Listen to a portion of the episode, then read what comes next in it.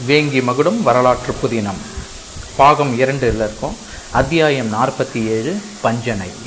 அரண்மனை தோட்டம் வண்ண மலர்கள் பூத்து குலுங்கும் மாலை பொழுதில் அந்த சிரிப்புக்கு போட்டியாக இள நங்கைகளின் சிரிப்பும் சேர்ந்து அந்த இடத்தையே தேவலோகம் போல மாற்றியிருந்தது.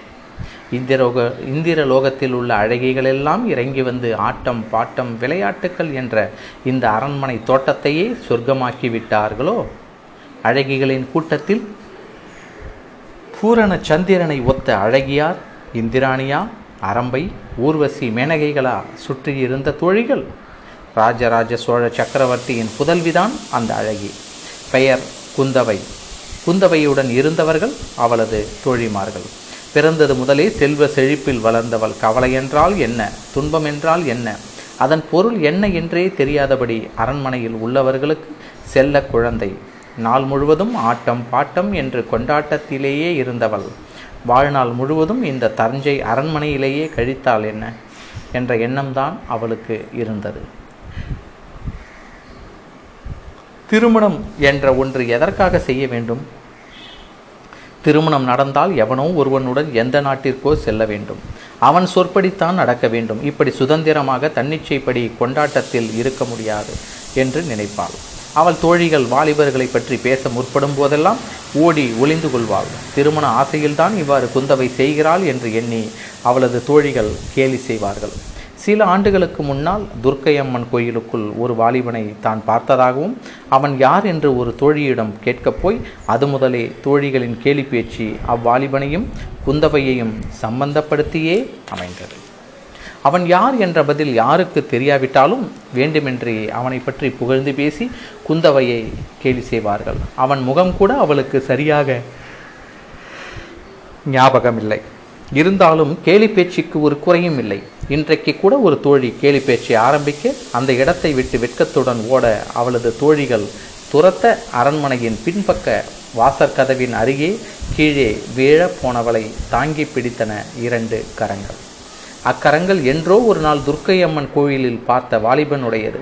ஒரு கணம் திகைத்த குந்தவை மறுகணம் தன்னை விடுவித்து கொண்டு மெல்ல அருகில் இருந்த அறைக்குள் சென்றான் அறைக்குள் செல்வதற்கு முன்னால் மீண்டும் ஒரு முறை அவனை பார்த்துவிட்டு தலை குனிந்தவாறு உள்ளே சென்றான். விமலாதித்தன் அறைக்குள் சென்ற குந்தவையை பார்த்து கொண்டிருந்தான். அவளுடைய முகம் அவன் உள்ளத்தில் நீண்ட நாட்களாகவே குடிகொண்டிருந்த முகம்தான். ஒரு முறை பார்த்த முகம்தான் மீண்டும் பார்க்கும்போது வருட கணக்காகிவிட்டது. அவளை மறுபடியும் பார்க்க வேண்டும் என்று பலமுறை எண்ணியதுண்டு. ஆனாலும் அதற்கு சந்தர்ப்பம் கிட்டவில்லை. எப்போது பார்க்கலாம் என்று ஏங்கி தவிக்காத நாள் இல்லை இன்றுதான் பாக்கியம் கிடைத்தது. அவளை பார்த்தது மட்டுமில்லை. தன் இரு கைகளாலும் தாங்கியும் பிடித்ததால் பூமியில் பிறந்ததற்கான முழு பயணம் கிடைத்து விட்டதைப் போல் மகிழ்ந்தான். கால்கள் பூமியில் பதியவில்லை போல் இருந்தது. விருந்தினர் அழைத்துச் சென்று அங்கு காத்திருந்த தனது சகோதரன் சக்திவர்மன் அருகில் அமர்ந்தான் சக்திவர்மன் விமலாதித்தா நான் கூறுவதை கேள் என்று கூற ஆரம்பித்தான். அலங்காரத்திற்காக ஒரு பித்தளை பாத்திரத்தில் நீர் நிரப்பி அதில் பூக்களை பரப்பியிடப்பட்டிருந்தது. அதை பார்த்த விமலாதித்தன் இந்த பூக்கள் அப்படியொன்றும் குந்தவையின் முகத்திற்கு ஈடானதல்ல என்று நினைத்தான். தான் பிடித்தபோது அவளது கண்கள் பட்டாம்பூச்சிகள் போல படபடத்தன. பூச்சிக்கு ஏன் ஒப்பிட வேண்டும்? குளத்து மீன்கள் போல் அல்லவா அகன்று பார்த்தன? இல்லை மீன்களுடன் ஒப்பிட முடியாது. குளம் வற்றிப்போனால் மீன்கள் இருக்காது. இவள் கண்களை உலகத்தில் உள்ள எதற்குமே ஒப்பிட முடியாது. அவள் கன்னத்தில் அப்படி என்ன ஒரு சிவப்பு? இப்படி ஒரு சிவப்பு எங்குமே கண்டதில்லையே. தேன் சொட்டும் அவளது அதரங்கள் தேவர்கள் அமுதம் நிரம்பிய கலசத்தை எங்கோ ஒழித்து வைத்துள்ளார்கள் என்று பெரியவர்கள் கூறுவார்களே அது எவ்வளவு பெரிய கட்டுக்கதை? அமுதம் இவளது அதரங்களில் அல்லவா இருக்கிறது? சங்கு கழுத்து இறைவன் வெண்ணையை வைத்துத்தான் இவள் உடலை படைத்திருப்பானோ? தான் பிடித்தபோது இவ்வளவு லேசாக பூப்பந்து போல இருந்தாலே உடல் முழுவதுமே பஞ்சுமெத்தையா தானா? அவள் உடலை தாங்கி பிடித்த தன் கைகளை பார்த்தான் விமலாதித்தன். கைகள் எப்படி பாறாங்கல்லை போல கனமாக இருக்கிறது. அவளது பூ போன்ற உடல்தான் கைகளில் இருந்ததால் நன்றாக வலித்திருக்குமே. இடைவிடாத போர் பயிற்சியினால் நமது கைகள் கெட்டிப்பட்டிருக்கின்றன. அவளது உடலை தாங்குவதற்குரிய மென்மை இல்லாமல் இருக்கிறதே. இதை எப்படி சரிபடுத்துவது? இப்போது தெரிகிறது நாம் அடிக்கடி அவளது மென்மையான உடலை தாங்கி பிடித்தால் நமது கைகளும் அவள் உடலில் பட்டு சிறிது சிறிதாக மென்மையாகி விடுமல்லவா? என்ன புரிந்ததா? என்றான் சக்திவர்மன். புரிந்து விட்டது என்று தன்னிச்சையாக பதில் கூறினான் விமலாதித்தன். இரவு உணவிற்காக அவர்கள் முன் வெள்ளித்தட்டுகள் வைக்கப்பட்டன.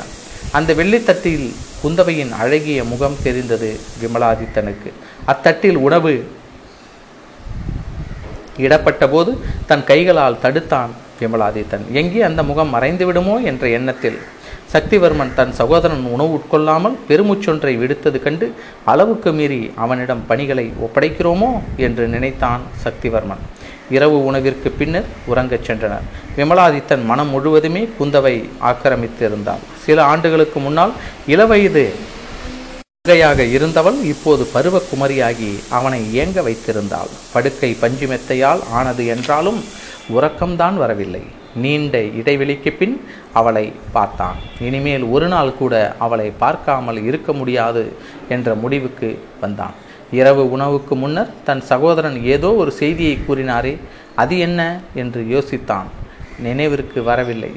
அவரை மறுபடியும் எப்படி கேட்பது என்ற சிந்தனையில் லேசாக கண்மூடி உறங்க ஆரம்பித்தான் விமலாதித்தன்.